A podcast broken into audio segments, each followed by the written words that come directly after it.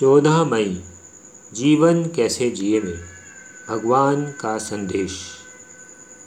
भगवान कहते हैं, मेरे लिए कर्म करने वाले का जीवन कभी भी कहीं पर अधूरा, अपंग या अभावग्रस्त नहीं रहता। यहाँ पर तुम्हें ऐसा भी लगता होगा कि यथार्थ तो कुछ और ही है। अर्थात जो जितना भी मुझे पूछता है, वह उतना ही अधिक कष्ट पाता है, अभावग्रस्त रहता है। रोज़ नई समस्याएँ आती रहती हैं, मगर यहाँ पर केवल तुम्हारा मुझ पर विश्वास ही तुम्हारे जीवन का सहारा बन सकता है। संसार में जीने के लिए, जीने के आधार की आवश्यकता होती है। इन आधारों में तुम्हारा विश्वास सांसारिक आधारों पर होता है जिन्हें तुम ऐश्वर्य और संपन्नता के रूप में जानते हो। मगर ये आधार स्वयं ही कुछ अर्थ में निरर्थक और निराधार होते हैं।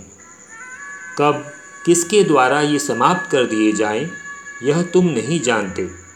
इनकी समाप्ति के लिए बड़े हुए हाथ उन हाथों को भी काट देते हैं, जिन हाथों में वे सधे होते हैं। दूसरे आधार, जिनकी बात मैं बता रहा हूँ, वे आधार ही वास्तविक आधार हैं, जो सशक्त आधार हैं, जिन्हें संसार की कोई शक्ति नहीं मिटा सकती है। इन आधारों की शक्ति इसलिए अधिक होती है, क्योंकि ये आधार मुझसे अलग नहीं। मैं ही इन सब आधारों का आधार हूँ। इसलिए अगर तुम मुझे आधार बना लो, संसार के भी सारे आधार तुम्हारे ही हो जाएँगे।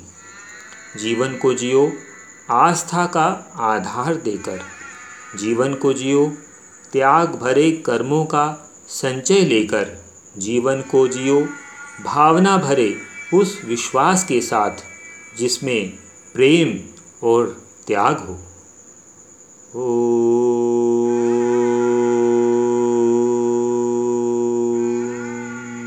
शिवा हरे।